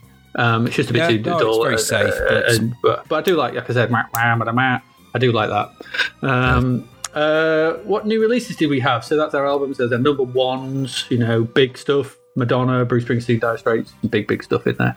Uh, new singles out. We had "We Don't Need Another Hero," Tina Turner, in at number Tina Turner, thirty-seven. big hair classic. Her Yeah, hair is huge in that. Which mi- inexplicably huge. which means that around this time we're gonna obviously going to get uh, Mad Max Beyond Thunderdome. It's not the best Mad Max. Uh, it's not. It's probably the weakest. Yes, Um, which says a lot really because the first one was made on like eight quid. so yeah, in, in, in George Miller's backyard. yeah, it is you know, you know, double-sided sticky tape for special effects, but Um, Yeah. it's just there's parts of the third one that are Oh, quite yeah, there- there really are some- the, intriguing. the, but- the last, the last third when they get away. That when it when it turns into Mad Yeah. Max. yeah, When Yeah. it when it gets back to being Mad Max, and now oh Sky Captain, oh yes, yes, it does. Yeah, yeah, um, Into the Groove that was actually released and then went was was straight in at number four, straight up to number one. There you go. yeah. Uh, the Cure released In Between Days. Uh, that came out and it was straight at number 35. I'm only looking at songs that came into the, unless there's something I want to mention, in the top 40. Yeah. Uh, in Between Yeah. Days, The Cure, number 35. Good Cure song. I like that Cure song. Poppy. They all sound the same. Poor Poppy Jangly. They don't. I'm, What's, I'm going to be your ma- controversial. what's your mouth out? going to be controversial and say I really don't like the Cure. I don't like anything they've ever done. That's don't liking them is fine sort of thing. Don't say they all sound the same. They, do, they just No, sound they like it all sounds like the Cure. It sounds like the Cure to me. Mo- moaning whinge-a-lots. Um, and uh, one that I think we'll probably both agree on here. Uh, I got you, babe. UB40 and Chrissie Hynde. Do you know? Number I hate that 22. song. I ate them. I Yeah. ate them. I don't care that you were on the dole and you made big sort of thing. I don't care. You made rubbish white reggae um, that was garbage. yeah, it is. It is Um, white reggae is a very good description. It's just- and Chrissie Hynde sings mostly in vowel sounds. so yeah, she does. I don't. Yeah, I was never a big fan of Pretenders. Well, if you don't believe me, just listen to the. the listen, just listen. Take take a moment outside of listening to "I Got You, Babe" and listen to uh, their Christmas song, the Pretenders' Christmas song. Was it two thousand miles or whatever? It's just inexplicably hums in vows. that rubbish. And I, Yeah. I never liked UB40 in No. any capacity. No, they were overrated tribe. Um, what was interesting though, and I, I wanted to mention this because of the C64 connection, uh, was the re-release of "Living on Video" by Trans-X, Yes, which I do believe is the Elite loading tune. Was it? it is. It, Yeah. Yes, it was the loading tune for Frank Bruno's boxing. Yeah, and, quite a few. I think it was quite a few elite Yes. songs, elite Yeah, games was, actually. yeah. Um. And it was actually quite a decent, vi- decent version on that loading loading Mm, it screen. was, yeah, very good, Um, yeah. uh, and Living on Video came back out. That was re-released uh, and hit Yep. get back into the charts. Um, yeah, good, good, uh, good song actually. Bow, no, no, no, no, no. Although when he Hmm. Starts it's- singing, it's when I kind of go, oh, yeah, it's it it's in that cusp. There's a few because there's a it's the sort of late seventies, early eighties was that disco to dance kind of cusp, synthy cusp. So there's a bit of you know cheaper synthesizers started to appear because synthesizers were very expensive, and then newer, more cheaper ones came along. So there some of some of the stuff started to get released in more frequency with synthesizers on it, and oh, Yeah. tracks like Trans-X and things like that. And there's a few others around that time that did the same thing. Um, Space were around at that time, Magic Fly and stuff like that, you know. Mm-hmm. Um, but I really, I, I remember thinking when I first heard it on the C64, and that might very well be the first place I ever heard Trans-X living a video. Uh, yeah, I think it was me as well. Um, yeah, I remember thinking then it was really good. Yeah. Um, and so when I actually heard the um, official one, when a friend of ours got a um, a 12 inch uh, of it, and I was Mm. going to be very careful how I did that then because there was a slight break. but he got a 12 inch version of that record. Um, and I remember thinking then it was very good. So It is, yeah. it is good, yeah. I mean, it, to me, it's um, it's it's, and, and I, don't really want this to sound damning, but it's uh, it's, it's B level Kraftwerk. yes, When it it is totally. because Yeah. A level Kraftwerk is amazing, but even Yeah. B level Kraftwerk is good sort of thing. And this sounds like because of it's you know are they German? They sound German when they start singing, and that you know down down Yeah, down down down think so. down down down down down. It sounds Kraftwerk, very craft worky, um, hugely Yes. sort of influenced by him, I think. And it's just great. And, and obviously, I wanted to re- mention it because it was uh, the one of the classic loaders, uh, tape loaders from that time. Um, and it was the, enough, uh, the uh, elite Trans-X, one. Mm-hmm. by the way, uh, French Canadian. French Canadian. Okay, fair enough. Yeah. Not not German. Sounded German when he was singing them. Um, and the name the name of Trans-X comes from Trans Europe Express as a homage to Kraftwerk. Oh, there you go. See, I, I got a, a, a, some some kind of link. Right, so there you go. Um, albums. So just wrap up music. But new release of albums. I've got three here that came out. this was a day in history, a hairy day in history, a very very hairy day. That is because that is very hairy. because on one day in the UK we had Fly on the Wall by ACDC, Theatre of Pain by Motley Crue, and Invasion of Your Privacy by Ratt. Phew, I'm not sure that there was enough um, hairspray to handle this. hair metal was definitely coming big and fast there, wasn't it? Yeah, all these on the, I thought hair metal nightmare. Christ, Which I mean, um, which singer is that in ACDC at that oh, time? I. I don't, that- I don't. My my knowledge of ACDC is Back in Black. I'm not a big No, so- ACDC fan, so it could no, be. same. I just wondered if it was the one that goes, eh, or is it the one that goes, eh? It's it's one of them. I think it's the one that goes. "Ah!" That one. And Motley Crue, of course. Well, you Um, it- either like Motley Crue or you don't. and you I didn't. I never did. Uh, I did like um, a couple of tracks on Tierra Pain. They were, were okay, sort of thing. Uh, Ratt were just an you know sub sub Motley Crue, which is like Yeah. God. If if if Trans-X are you know B level Kraftwerk, Ratt are Z level Motley Crue. Um, Yes, but they yes, were, they were. but they uh, but they were better than Dangerous Toys. It's a safe bet, really, that pretty much most hair metal was better than that. And this is quite early on as well. So these, these are sort of the. Yeah, yeah, yeah. I d- hesitate to use the term pioneers of hair metal, but I know it's ACDC hair metal. Do they come under that banner? I well, I I, do, don't, but I, think Motley uh, Crue definitely. I but- would imagine something. When I, like I said, I don't know. You, some people who like ACDC around this time, I go, no, this isn't hair metal, blah blah. But I'm just looking. Look, this mid 1980s. Bon Jovi are around, Def Leppard are around, Motley Crue are around. I'm going to guess that ACDC were probably Whitesnake are around. Um, you know, this is probably if they did some hair metal stuff. This is probably it. Might not be. It might be the heaviest thing they ever did. and some ACDC fan is probably going to come and kill me. Mm. I don't know. I'm just thinking that I do know. What I do know is that there was a lot of hair on that record. Yeah, so that's music. There we go. there was uh, some good albums released, some good singles released. Well, albums came out, some interesting albums came out um, that were lots of hair. Uh, and that's your music roundup for July 1985.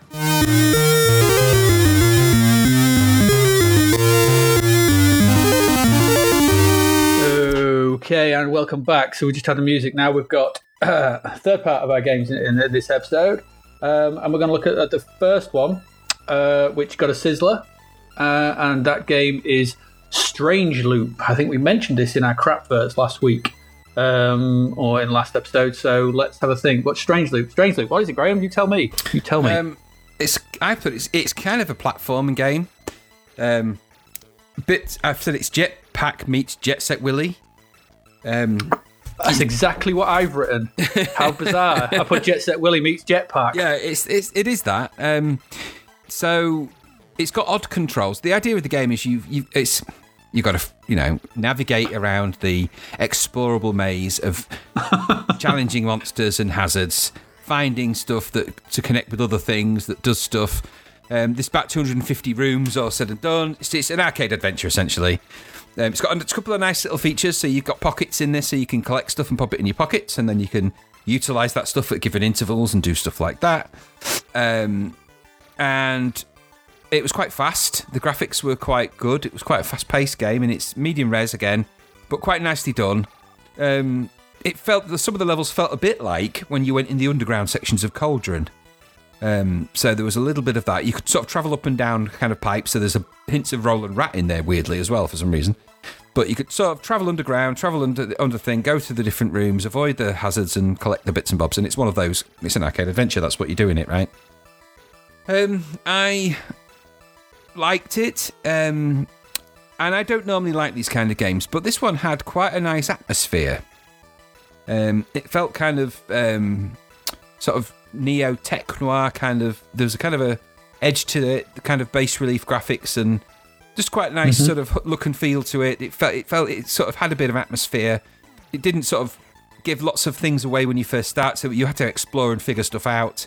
Um, it greatly improved when you got the hover bike, which is something that you collect a bit later down the line, so you're not sort of bouncing around as a on a jetpack. You can actually get a hover bike, and when you get that, it becomes instantly more playable and controllable. Why they didn't give you that from the start, I don't know. Um, but um, you've got to like games where you're wandering around collecting stuff and having to do stuff. And I do generally. This is, you know, I, am sorry to say, I do if they're good. This was all right. Um, but um, I don't know. Uh, it's probably deserving of its sizzler, but um, these kind of games, they've got to be really good at this for me to really enjoy them. But uh, that's me. What did you think? Um, I'm going to say that this wasn't for me. Um, I'm, I'm glad you you enjoyed it. I didn't get to the bike.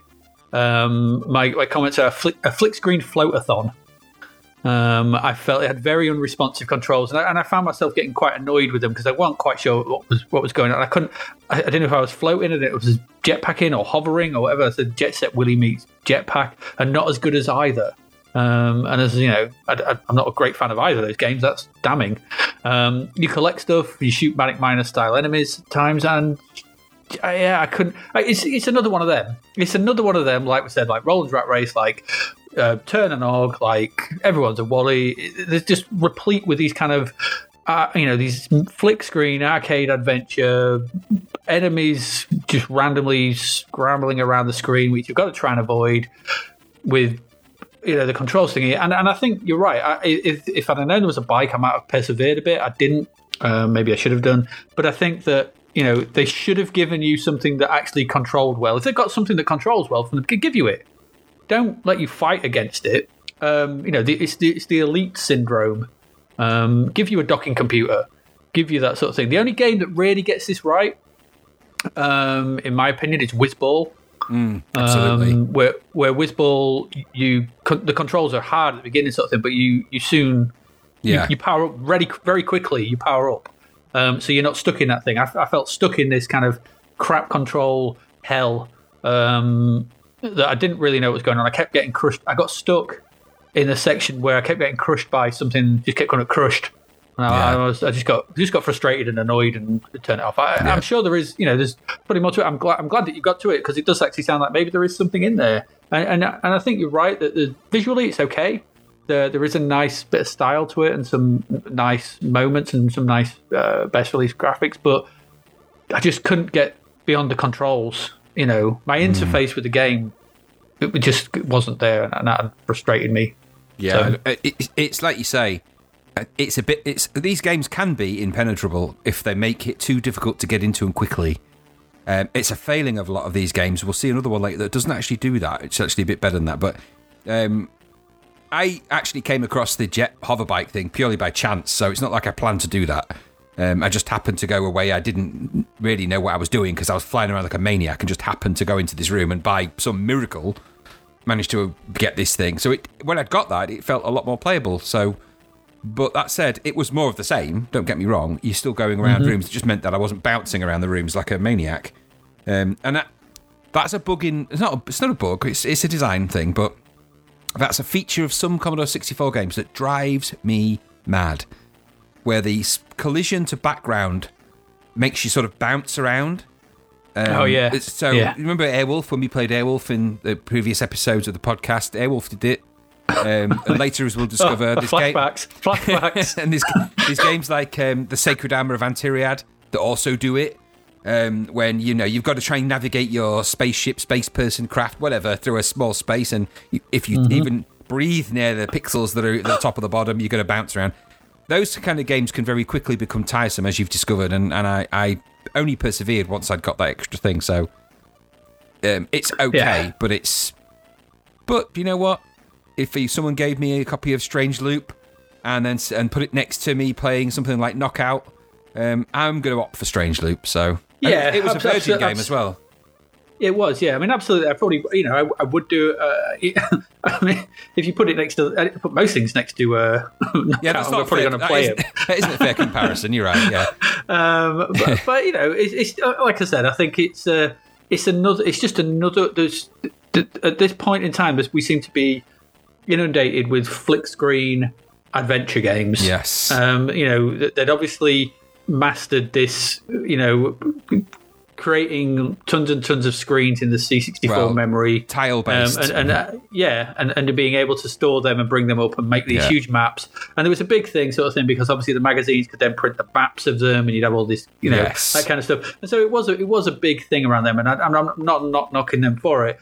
But my problem with this, I'm, I'm quite happy to play a flick screen adventure game. I like things like um, uh, Robin of the Wood, Nodes of Yesod, uh, and things like that because the controls are good. This is let down to for me by the ba- by the bad controls, yeah, um, and, and that's what that's what put me off. It's not the fact that I don't like these kind of things. The, the Magic Knight games, I quite enjoy some of them. Um, but this is just let down by those unresponsive. And I found myself, like you said, bouncing off stuff yeah, which is um, frustrating. Um, which is very frustrating. I mean, I, I loved Antiriad. Antiriad's another one sort of thing, but Mm. I didn't think that was quite as bad because there's, that that gives you, again, quite relatively quickly some ways of overcoming those things. This didn't seem to do that, and maybe I mean it did for you, but not for Well, me. you, you'll know the pain. Um, so you know when you play those games and you bounce, around. There's certain games do it. Some do it better than others. But when you, if the game is tolerable, in spite of that, that's fine. But if it becomes something that actually stops you being being able to progress or enjoy it, it very quickly becomes the thing that aim- aims your hand towards the off switch. I have to say. Yeah, we will look at another one later on, sort of thing, which will be interesting to see to get our opinions on that sort of thing. I don't know what you thought of it, but um, yeah, it's a strange loop. Not not for me. I can see that. I can see its appeal, but um, it, I think if you give me something that I could co- control, I probably would have got on with this much better.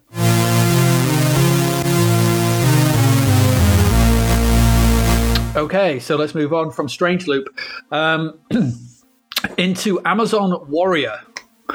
Um, I don't know if this was part of the game or something that would have been drawn for it by some artist, but uh, my first comment is, "What the hell is that title screen?"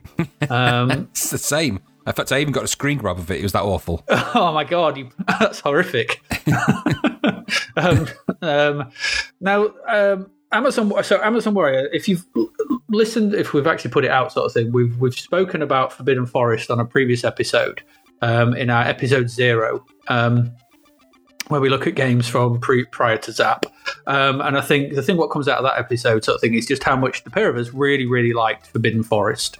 Um, and it still stands up today. We had a great time with it, and it's a really good game. And this game really, really annoyed me. Um, it made me quite angry, sort of thing, because it, it, it's a really bad version of Forbidden Forest. Um, and and I think this is, uh, it, you know, this it, it, just misses everything that made uh, Forbidden Forest great. Um, it, there's a great bit at the, the, start of the review in Zap, uh, which basically says the, the programmer took one, you know, the, the people wanted to say, well, we want to make something like Forbidden Forest, and the programmer took one look at it um, and, and said, yeah, I can do that. Uh, don't worry. Um, and unfortunately, he couldn't. Uh, he could get the scrolling right in the back, and that was about it, sort of thing. But the, the game is is is why is why are you so small? So for no one that don't know, Forbidden Forest is a, is a classic sort of almost survival horrorish type uh, thing where you are you are an archer wandering through some you know side-scrolling woods where you get attacked by various massive creatures that you have to shoot with your bow. It's got great atmosphere, great music, great visuals for the time, um, and and is you know one of the few games that has a really great atmosphere. Amazon Warrior tries to do that by swapping the titular, um, you know, by swapping sorry the the archer out for an Amazon Warrior, with a spear, um, and just gets it all all wrong. It's it, I, I, I was.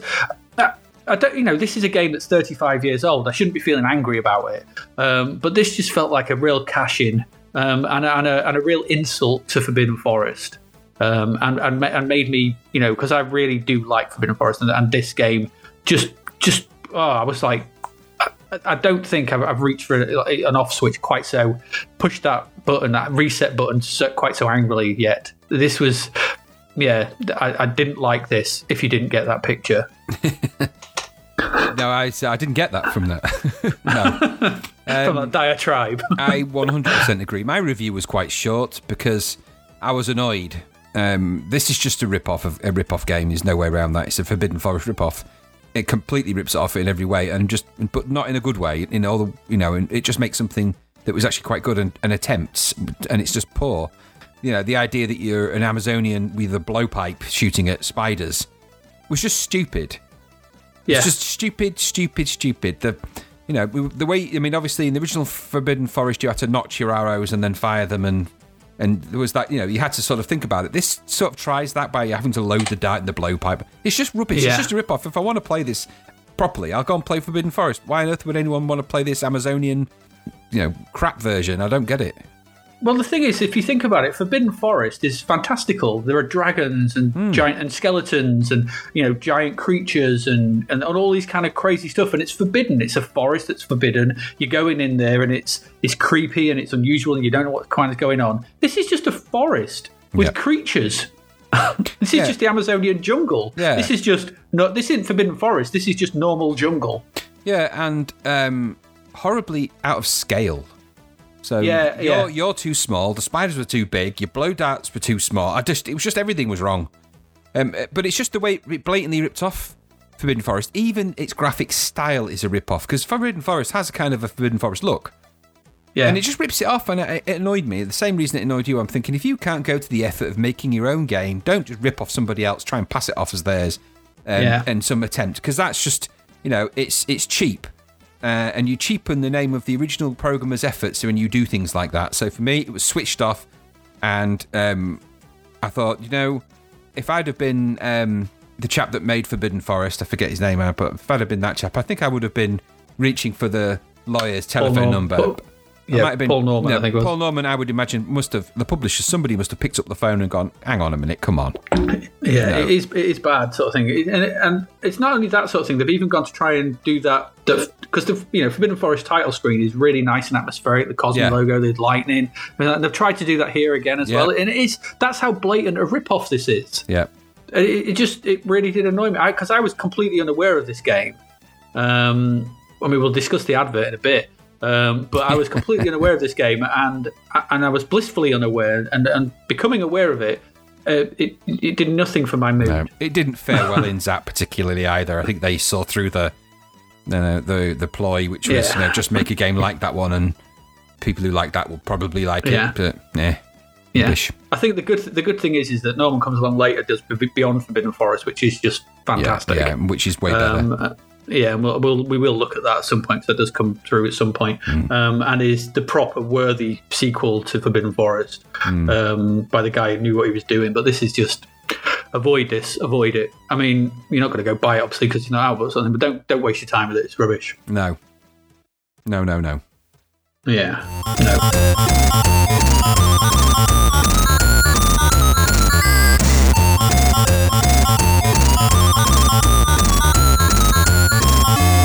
Okay, so on that note, let's move on. Because when you think things can't get any worse, and, and it's true, you go, you know, you've just heard us be very, very critical and, and angry with Amazon Warrior. Um, our final game for this section um, is, um, and, and th- th- this part sort of thing is Circus Circus. Um, Zap gave this a tacky, uh, which I don't even think comes close. But do you want to do you want to have at it? I think they were being generous. Um, so this is just it's a really crap blocky version of Manic Miner again.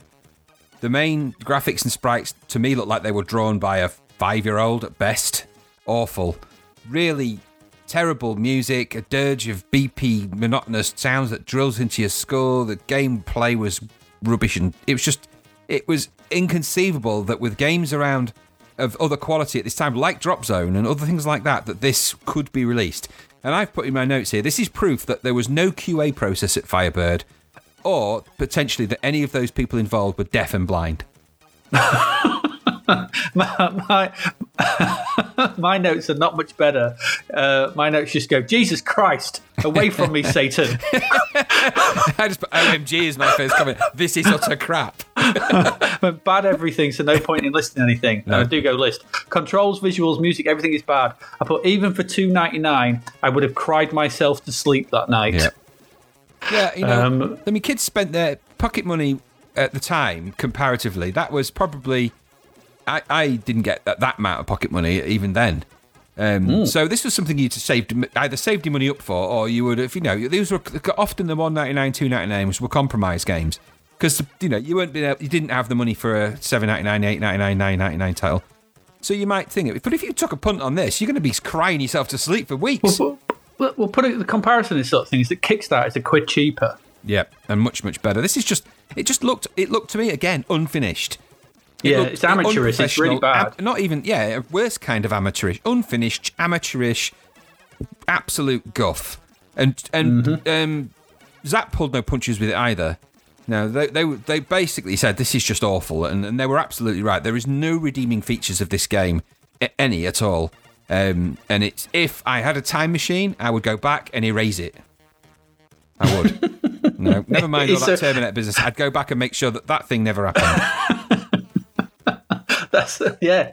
Uh, okay, maybe a waste of all that technology, but I can't. I'm not going to disagree with you. Do you know that would be one of the submissions of the whole thing? Just I know. I would deliberately did that, but the thing is, it can't have worked because we wouldn't be talking about it right now. So No, it'd be weird sort of thing. You come back and we're talking about some other game, and you'd be like, "Ha, ha, "White Circus Circus from the from the from the multiverse. We've done it. It's gone, Well- and it deserves to be wiped. It's a terrible, terrible was thing." it was it supposed to be set in a circus? Because I didn't get that. I didn't get. Was it in Well, a big top is, or something? This I is the don't thing. I couldn't. I couldn't tell from the visuals. No. This is this is an era with sprites in that were T posing. Yeah. This this is a game that had T post sprites. So I'm Yeah. like, but you can draw sprites in any way you want. You can you can to be- animate them oh so easily. Yeah, th- this it was. I couldn't tell whether I could jump on platforms. I moved from left to. I don't know. It was just god awful. Yeah. One of the worst things we've played so far. Yes, I think um, I would agree. Um, Uh, and it's a and, and you know it's always good to end on a high note for a, for a, for a section. Um, but there you go. That's Circus Circus. Um, so strangely, Amazon Warriors Circus Circus. Um, I didn't have a lot of fun this part. I have to say, um, but there you go. So, um, so let's round up. Um, what games have we looked at today? Uh, in this section, we've looked at uh, Dropzone, Roland's Rat Race, uh, 9, Kikstart, Knockout, Chicken Chase, uh, Strangeloop, Amazon Warrior, uh, and Circus Circus. Um, so there you go. Now we're just going to have a quick uh, outro. We're going to look at some uh, couple of crapverts. Uh, this is our section where we uh, dissect some of the adverts that were deemed fit to be in magazines and stuff at the time um, of, of various quality. Um, now we will be reviewing this game in, in, in the next part, sort of thing. Well, we'll be looking at it, sort of thing. So the first one uh, is the advert for Ghetto Blaster. Uh, what do you make of this? Um, I put that this is potentially racially challenging. um, I'm, I'm, glad you put that. Anyone, just um, me. I think that um, we've spoken about this. There's this notion the these there are adverts and there are games that are of their time, and they're of their politics. That that politics that was around at the time, um, mm-hmm. and it's quite interesting that that, that the politics around. Um, this is the era of Jim Davidson. Yeah. So, but the, but even then, the kind of politics around different the cultural acceptance of of um, uh, I don't know how to describe it actually, but the the, the, the casual racism. Yeah, that's what you're talking yeah, about. Well, so it, yeah, it's, it's it's casual racism, but it's also the these just this idea ingrained that, you know, societal racism. Yeah, societal, yeah, societal racism. There's a whole you know us against the police kind of thing. The police are very much seen as a you know a, a force to be reckoned with and dealt with, and you know crime is a it's just you know and associating black people with crime. Um, mm-hmm. And the potential to do crime, uh, you know, which which is completely unacceptable. It's just it's it, the eighties were a very strange time, and it's reflected in TV and in and it's sort of a, and it's a it's legacy seventies stuff. I think that thinking. Thankfully, we've moved on. Well, you'd like to think we've moved on massively, but we've moved on certainly from having representations like that advert where you've got you know really Djangoistic stereotypes thrown in there with stereotypical language and um, and I'm not sure I get the advert. This looks like and this is again it looks like a, an advert for a game that was designed by people that had um, cultural differences explained to them, but never actually lived with them. Um, I like the uh, one thing I do like in this advert sort of thing is the scar bloke on the yeah, right. Yeah. Yeah, and I yeah. it's a subculture. The, the it's a game about guy. subcultures, but it's actually just utilizing stereotypes to, to really reinforce them. And we reviewed the game yeah. later, and, and, and it suffers from all sorts of horrible problems because of that. But this advert is this advert is kind of trying to appeal to that graffiti ghetto blaster generation of of uh, Rastafarians and you know uh, black guys with you know huge stereos on their shoulders and a, sh- a shifty looking policeman on the on the side that there. Copper in the that cop in the corner is yeah, amazing. And you know, and it's you know, it's just uh, it's I think I think these adverts are a, a, challenge now. You would never imagine someone producing anything like this anymore. Um, no. So it's of its time, um, and unfortunately, the game is not great either, as we'll discover. But um, no, no, it's not. It's not. It's not great. It's. I suppose it's. It's cartoons, isn't it? So it's only cartoon imagery, I suppose. But. Um, but it's the yeah.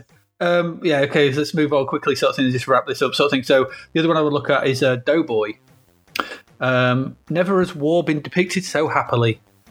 Yeah, they do look kind of really chirpy, don't they? Considering they're knee deep in the trenches, covered in, you know, he's, he's, he's merrily holding aloft there about 900 ton of TNT, which would blow a crater the size of a city where he stood right now. What well, uh, is he trying to shield himself? There's a guy. They're in some. There's, I, it, this is essentially no man's land by the looks of it. In World War One, probably. Um, there's, yeah, a, there's a guy trying to a massive bundle of uh, dynamite. Um, there's another guy next to him with what's looking holding up like a, a, a, a grey package of some sort. I, I, can only assume he might be trying to protect himself if he doesn't throw that dynamite. Uh, there's another couple of people in the um, who I'm worried about in the foxhole bef- uh, in front of them who are probably going to get that dynamite on their head. Yeah. Um, um, and and it's the mixture of graphical styles. You got this cartoony smoke. There's, there's a tank in the top left. There's yeah. I, it's I don't it's a, it's a there's I don't know. It's like oh make war fun. make yeah. make you know make the trenches of, of 1915 into some kind of you know jolly hoot. Well, yeah, because even the opening paragraph there says. Um, it's time to hit the trenches for a fun-filled contest of bravery and tactics. You know, I don't think anyone's ever described anything to do with World War One or any war for that matter as a no. fun-filled contest of bravery. Um, something tells me that it's, uh, and I suspect um, it's probably not very accurate. And of course, you know, it's got that all, that whole flag waving mentality as well. You know, it's, it's, you know us versus the Germans, uh, very Dad's Army kind of idea, and you know and they, they, they, they, they deemed to pair it as well with Quasimodo as well, which is funny. I, that just it's outright bizarre. we, I, well, we've looked we've looked at Quasimodo Alphabet previous ones, but yeah, but pairing them two is uh, it just seems weird. You got a you know fun-filled World War One trenches simulator and a Quasimodo hanging from a bell. Um, really weird combination. Really weird. And what a strange name for the game, Doughboy. But there you go. Uh, I think well, that, that, that does mean something. That does really- does uh, Must be- escape me. I, I be do a know. war I do thing. know. Yeah, it does. It does actually mean something, Doughboy, in, in a war war sense, but uh, I don't know what. Um, and I think on that on that note, I think we're going to uh, we're to say sayonara for this part. Is that right? I think we'll finish there. Yes, absolutely. Yeah. Um, so we've reviewed a, a, a nine game sort of thing. We'll be back uh, in the next episode uh, with part two um, of uh, issue three of, of Zap. Uh, for July 95, we'll be looking at uh, some more games. We're going to be looking at games such as Entombed, which got a gold medal. Uh, we'll be looking at Gribbly's Day Out, which was a sizzler. We'll be looking at uh, Boulder Dash 2, again, a sizzler sort of thing. Uh, we'll also be looking at and wondering and probably um, having a little bit of discussion on Hunchback at the Olympics um, and why, oh, why, oh, why there were so many Hunchback games around at this time. Um, What is we'll it with find out- hunchbacks? I don't know. We'll, we'll maybe have a discussion about that next time. So uh, thanks for listening, and we'll catch you next week. Thank you for listening to the Zapped to the Past podcast. We hope you enjoyed our deep dive into the world of Commodore 64 games, as well as the music, sights, sounds, and news from around the 1980s, driven, of course, by the issue of Zap 64 magazine published at the time. We will be back next week with another podcast, so do please join us. Until then, please head over to zappedtothepast.com to sign up to our email list, as well as check out all the links and resources in the show notes. You will also find us on Facebook, Twitter, and Instagram under Zapped to the Past. The Zapped to the Past podcast is written and produced by Adrian Mills and Graham Raddings and recorded at Flaky Bits 2.0 studio. All opinions expressed are those of the writers, and while we indeed love Zap 64 magazine, the Zapped to the Past podcast is not affiliated with it in any way. Stay safe and see you next time.